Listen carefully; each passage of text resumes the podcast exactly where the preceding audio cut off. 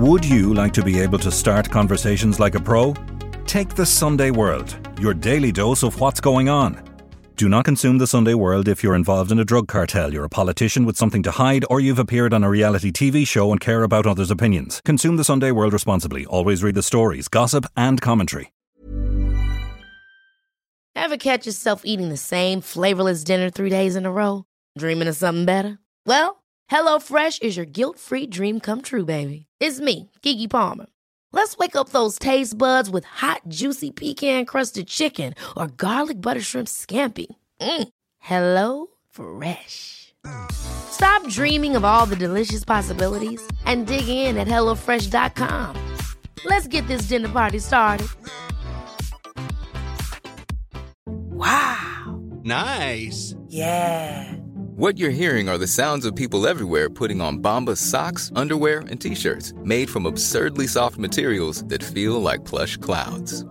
Yeah, that plush. And the best part? For every item you purchase, Bombas donates another to someone facing homelessness. Bombas. Big comfort for everyone. Go to bombas.com slash ACAST and use code ACAST for 20% off your first purchase. That's bombas.com slash ACAST. Code ACAST. Within a couple of hours, he was telling them that, you know, he believed in reincarnation, obviously, and he believed they'd been married seven times in previous lives. And they had a future together to save the world, in fact, and become one of the 144,000 sacred people who would bring the world to the next stage after it ended. I'm Nicola Tallant, and you're listening to Crime World, a podcast about criminals, drugs, and the sins of the underworld in Ireland and across the globe. They're the doomsday preppers who were arrested while on honeymoon in Hawaii. Lori Vallow and Chad Daybell were wanted by police as her children, Tylee and JJ, had not been seen by family or friends in months. As concern among loved ones grew, Lori's lies about where her 16 and 7 year olds were spun out of control.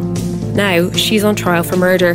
John Glatt, author of The Doomsday Mother, speaks to me, Clodagh Meaney, about their complicated family tree, the LDS Church, and what really happened to Tylee and JJ Vallow.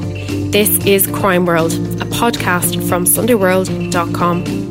John Glatt joining me today talking about The Doomsday Mother, his brand new book on the case of Lori Vallow. It is a quite a complex story and there are lots of characters and I think you've done a great job in the book of laying out um, everyone who they are, the roles they play. So we're not going to go into too much depth here, but we want to give everyone kind of a, a brief overview of the case, of the story of who Lori Vallow is. So can you start off by telling me about who Lori is and who Chad is in this story? Well, Lori Vallow uh, was a very devout Mormon.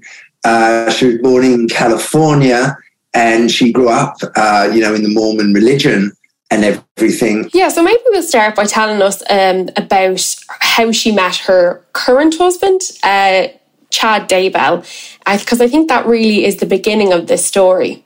Uh, yeah, I mean, it goes back a, quite a bit further.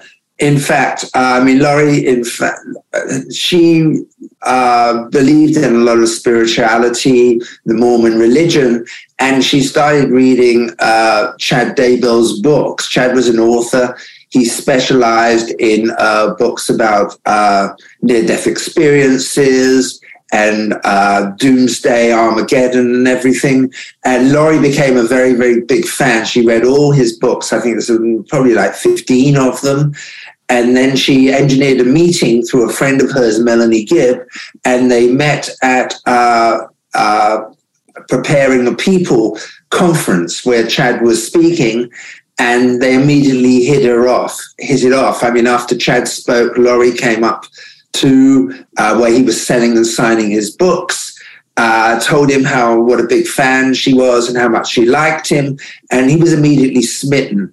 And things went from there. I mean, and within a couple of hours, you know, he was he was telling them that you know he believed in reincarnation, obviously, and he believed they'd been married seven times in previous lives, and they had a future together to save the world, in fact, and become one of the 144,000 sacred people who would bring the, you know, the world uh, to the next stage after it ended. So that must be quite powerful for them to have had that sort of connection given their sort of beliefs um, to think that they had been married all these times before. What year was it that they met? 2017 or 18, I think. So things progress pretty quickly um, between them. They, they, their connection, um, them together, they ended up getting married. At the time that they met, they were married to two different people. Is that right? That's right, yeah. I mean, Lori was married to a guy, Charles Vallow, and uh, she was already looking for a way out. Would, that was her third marriage, in fact and she didn't feel Charles was devout enough as a Mormon. Uh, and Chad was married to Tammy. They had five children together, and they'd been together about 30 years. So they were both committed in other relationships, but immediately they saw they, they kind of hit it off. Uh, and that was it. You know, they wanted to be together. So I guess moving, we're going to move, jump a little bit forward to what's happening now, and then we can kind of go back over the details of how we got here. So she's on trial at the moment. Um, can you tell us about what her charges is, what she's charged with, and what is alleged to have happened here? Uh, well, she's charged with uh, the first degree murder of her children, uh, Tylee and JJ. Uh, JJ was seven at the time, and uh, Tylee was around 17. She was just coming up. And she's also charged with the murder of Chad's uh, wife, Tammy. So tell us about, I guess, uh, we'll start with the two children, Tylee and JJ. So they initially vanished. Um, they went missing and they weren't found for, for, you know, a long time after. Yeah. They just went missing, basically. And Lori wouldn't tell anyone where they were in fact, said that uh, they were in danger and she'd hidden them away somewhere, you know, so they couldn't be hurt. And then when the police sort of got wind of it through the grandmother and they started knocking on doors, Lori did not have uh, a proper explanation. She said, in fact, that uh, JJ was staying with her friend Melanie Gibb in Arizona. And uh, when the police went there, they weren't, JJ wasn't there, and Melanie Gibb uh, finally admitted, no, no, in fact, Lori had made it up, by which time they'd kind of gone on the run, in fact, and fled to Hawaii where they got married. Mm. Um, and at the time that they got married, um, this is kind of where your book begins. They're on their honeymoon, they're in Hawaii. Um, can you tell us about the beginning of the book then and, and, what it starts to cover from there? Well, I mean, I just did a prologue, and basically it was uh, when they were first. Uh, pulled in by the police. Uh, they were on the way to the beach, uh, thinking it was another beautiful beach day, and uh, the police stopped them, searched their car and everything, and uh, got them really, really worried. In fact, at that point, it had got so much attention in America that there were TV crews there, there were reporters, and uh, it was all covered uh, on television, in fact. And Lori was asked, you know, what about your children? The whole of America are worried about what's happened to them. What do you think? And she just said, that's nice, and walked off very glibly. So, I mean, it just sort of showed where she was coming from, really, and was the worst possible thing she could do. And then that's how I start the book. And then I flash back to Lori's childhood and sort of go from there. Mm. So let's talk a little bit about her childhood then. Um, she has um, a brother, Alex Cox, as well, who is another character in this in this story who you know winds up dead as a lot of the people that we're going to mention probably do. Um, so tell us a little bit about her upbringing. Um, was she a devout mormon from her young age? And do you think that that kind of her her religious beliefs kind of played into the story? Uh, well, she was brought up in a Mormon family, but the, the mother Janice Cox used to wear, you know, short, hot hot pants and you know dressed in leopard skin tops and things. So she didn't seem very Mormon. I mean, in fact, uh, Lori had uh, an elder sister, Stacy, who died, I think, when she was like 28, 29 uh, unfortunately. Uh, she had another brother, Adam Cox, who was a DJ. And then there was Alex Cox, who was she was very very close to. And I mean, I interviewed one her best friend growing up uh, at school who knew Lori very well at a, at a young age. And she told me, you know, I mean, I thought it was very key to Lori's character how her friend told me that one night, you know, Lori was very, very upset. And she said, I have to tell you something. She hugged and she said, Well, my brother Alex is trying to have sex with me and I don't know what to do. And the, the girls, this was when Lori was in her seventh grade, probably around 11 or 12 and they didn't know what to do. They and her friend, whose mother was actually a school teacher, she never told her mother or anything like that. So it just sort of slipped and it was never mentioned again. And her friend uh, is pretty sure that if she'd done something, maybe none of this would have happened, you know? So the friend at this point is you know, saying that she believes that what happened between, or what didn't, and what could have happened between um, Lori and her brother it plays a huge part in, in what went on to happen. So tell us, why does she think that? I mean, it's to go from that sort of childhood trauma to, you know, potentially being the murder of your two children. It's quite the leap. Yeah, but I mean, the theory is, uh, unfortunately, Alex died before he could be arrested. Uh, and they say it's a natural death, but um, I have my reservations on that.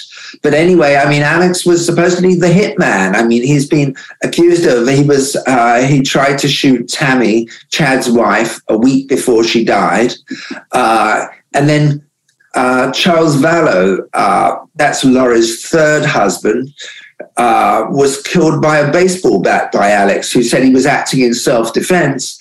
And at the time, it the police never pressed any charges. Now, in fact, Lori has been charged with his murder, I think. So after this trial finishes, she's going to have to face those consequences in Chandler, Arizona. But Alex was always the hitman. I mean, they had an unusually close uh, relationship. Wherever Lori moved, Alex would move, basically. And they were sort of inseparable in a, in a very strange way. So that's what I think her friend meant, you know. Mm.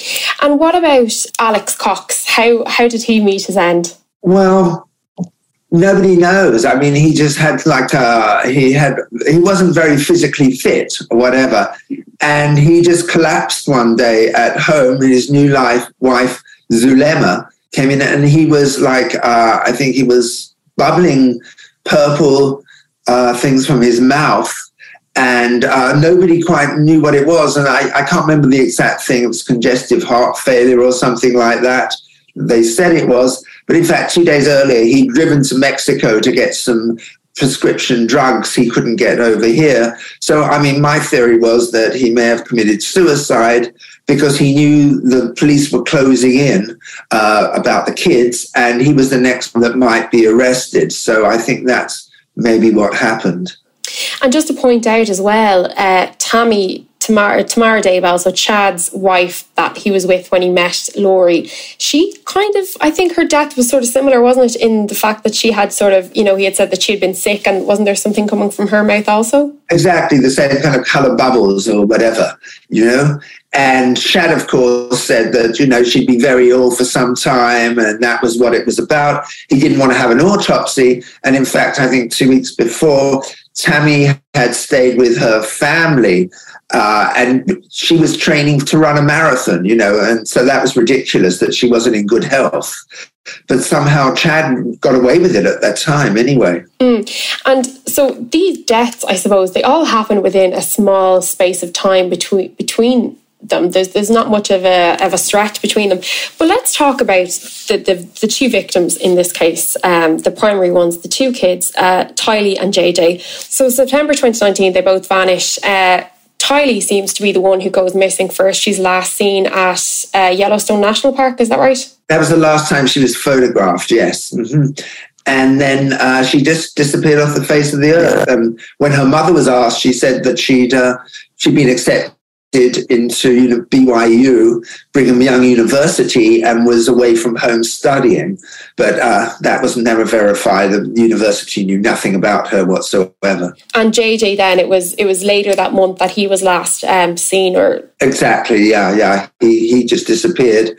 And when anybody asked that Tammy, uh, Lori said that she was protecting him and she couldn't say where he was for his own safety. So a lot of pressure was mounting um, on the couple to produce the children, and that was the main reason that they were kind of arrested in, in Hawaii was because the police wanted them to produce the children. You know, obviously as their as their guardians, they had you know a duty of care to them. Um, when were their bodies found and how were their bodies found? Because there was a, again there was a lot of um, suspicion on the families immediately. Um, but as well with their interest in the mormon religion there was questions about whether or not the kids were even still alive that there was a chance that they could have been you know sent off to to live with you know some other mormon in within some cult or something like that. Is that right uh, yeah, yeah. I mean, even Lori's parents, you know, believed they were alive. You know, they believed Lori's story that she was keeping them, you know, safe out of harm's way. And I mean, this case garnered so much attention in America.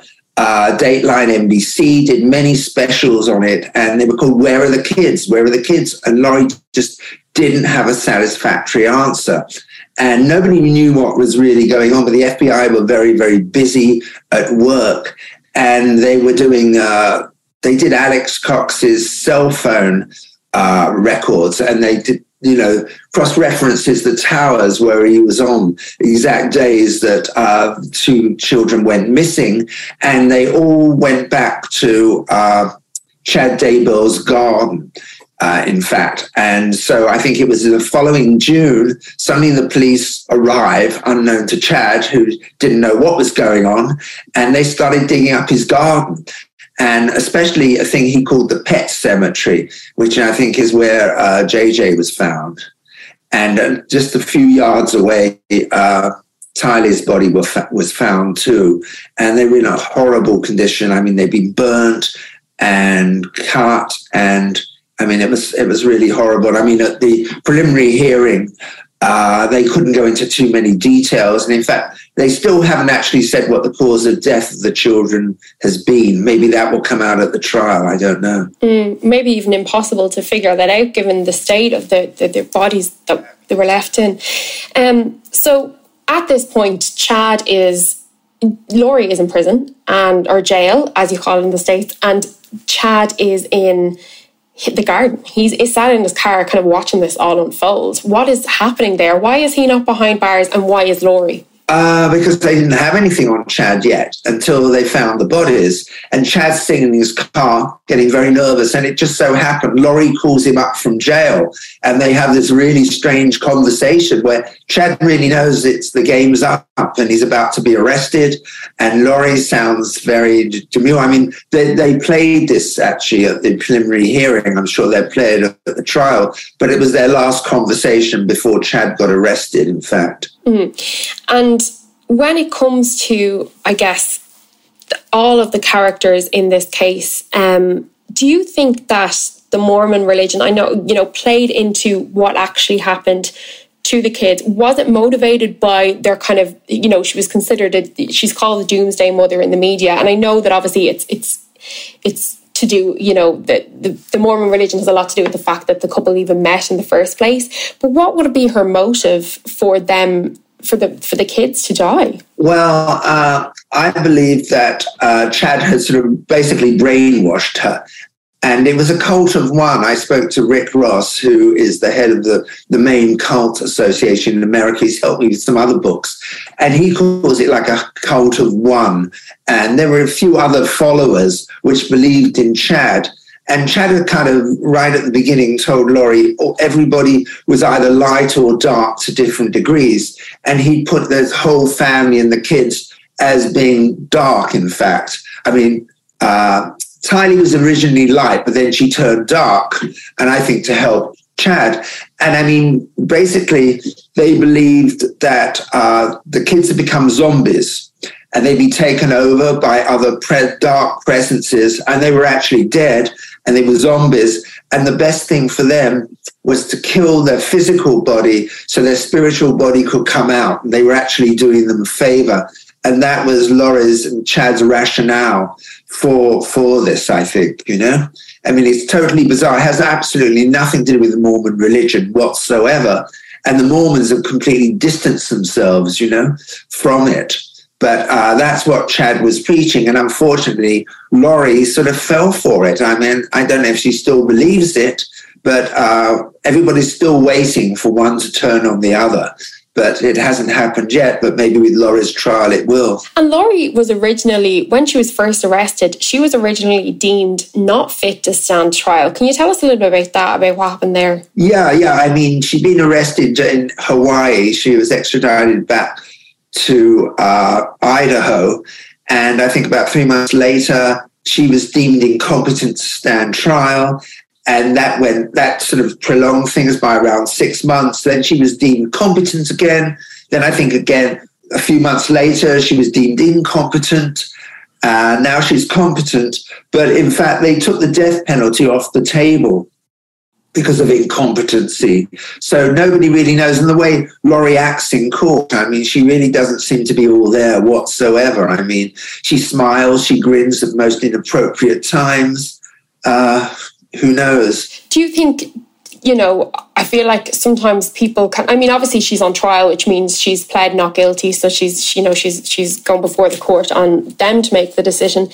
Um, do you think that that could be an act with her, or do you think that it's, it's genuine incompetence? Uh, I, I I don't know. I mean, I think she's very very sane in other ways. I mean, you see, uh, when her husband Charles actually tried to get her committed, and uh, that was an episode where she locked him out of their house and took all his money, and then he got the police to try and commit her. She she's persuaded everybody. There's there's video of her, you know, available online. You know, sort of charming everybody. You know, uh, she really knows she's an actress and she knows how to get away with it. You know, nobody really knows what's going on in Lori Vallow's head. You know, mm, she's quite the she's she is a very very interesting character. But as is, as is Chad. So at the moment, we know a lot about Lori. What's happening with her? Can you tell us a bit about Chad? Are they still together? Are they still in a relationship, or are they able to communicate with one another? Uh, I'm not sure actually. You know, if they can still write to each other. I know they can't call each other and whatever. Uh, they were in court, I think, a couple of months ago for a hearing, but then the cases got severed. So nobody really knows. It's you know there's there's a there's a sort of a veil of secrecy on the whole thing.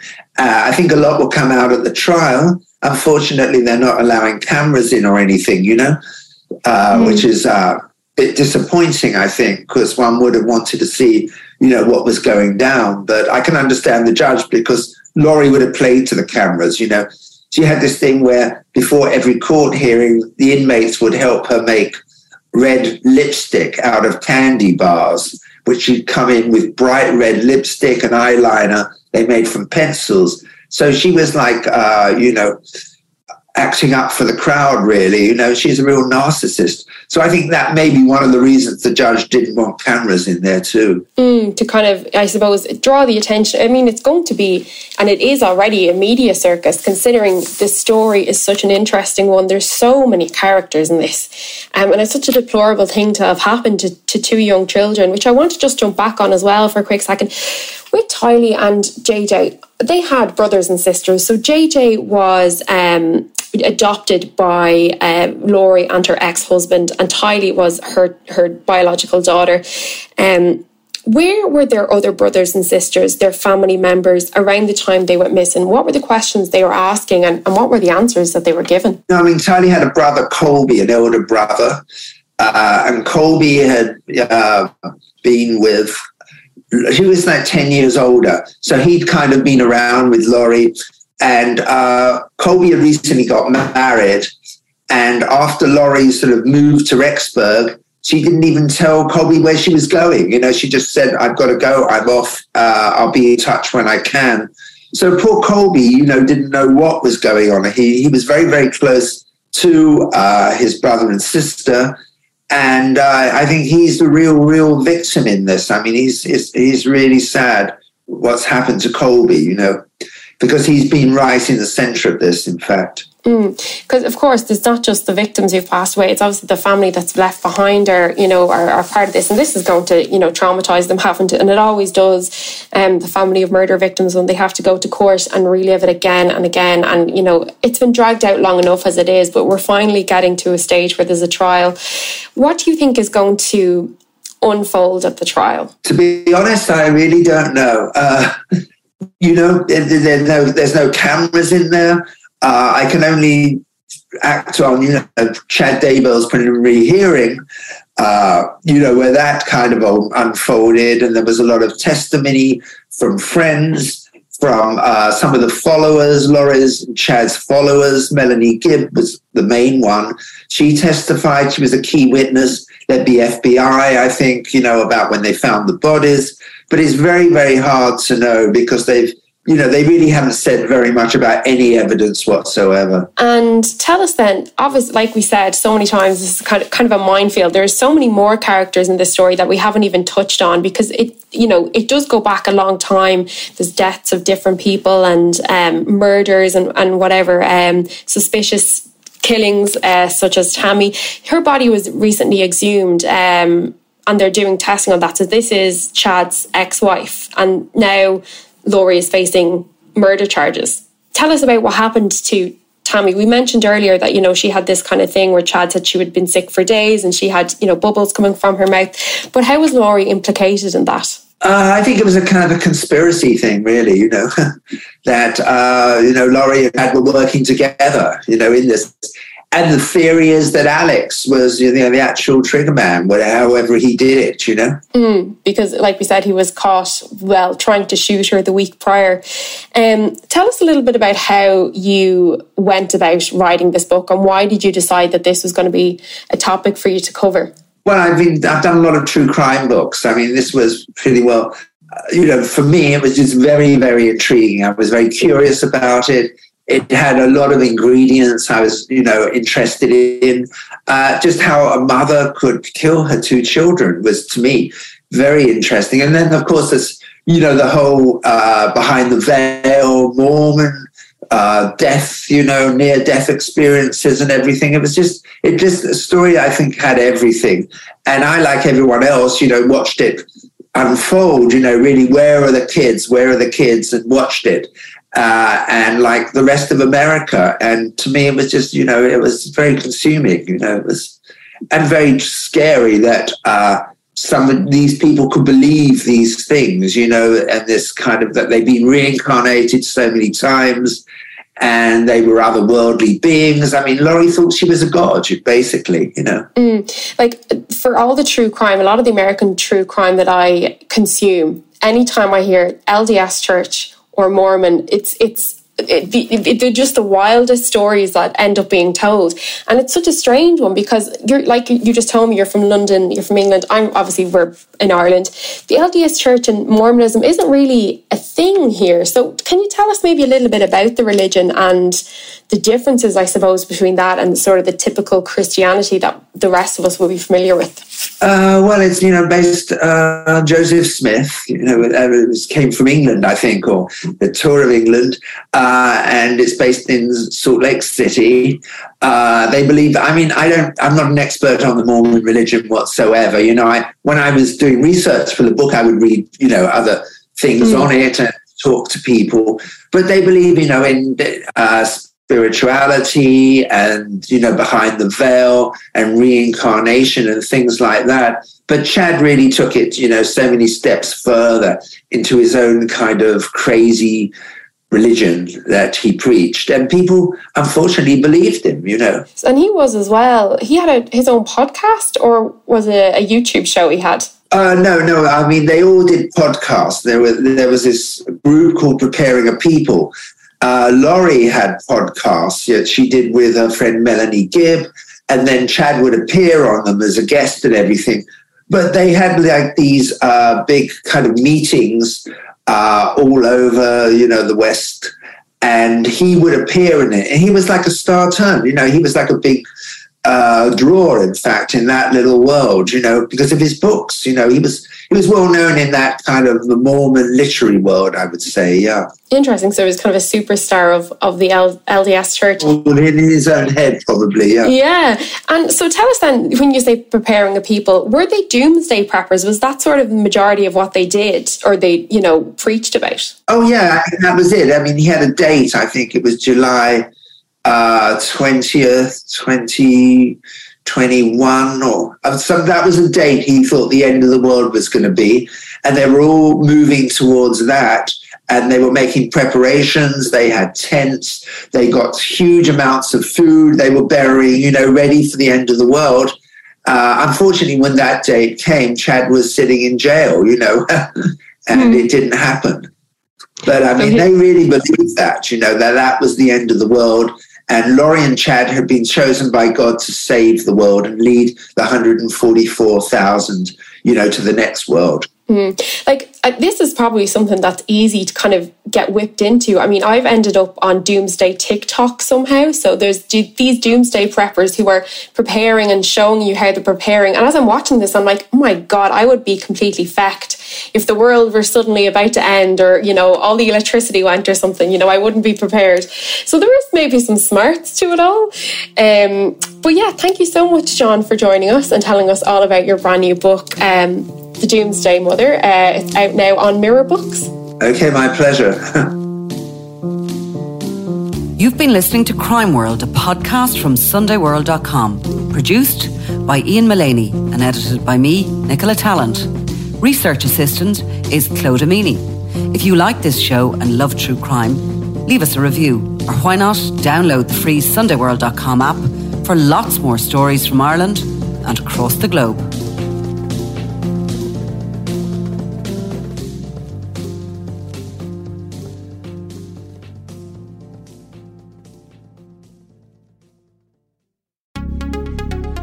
Would you like to be able to start conversations like a pro? Take the Sunday World, your daily dose of what's going on. Do not consume the Sunday World if you're involved in a drug cartel, you're a politician with something to hide, or you've appeared on a reality TV show and care about others' opinions. Consume the Sunday World responsibly. Always read the stories, gossip, and commentary.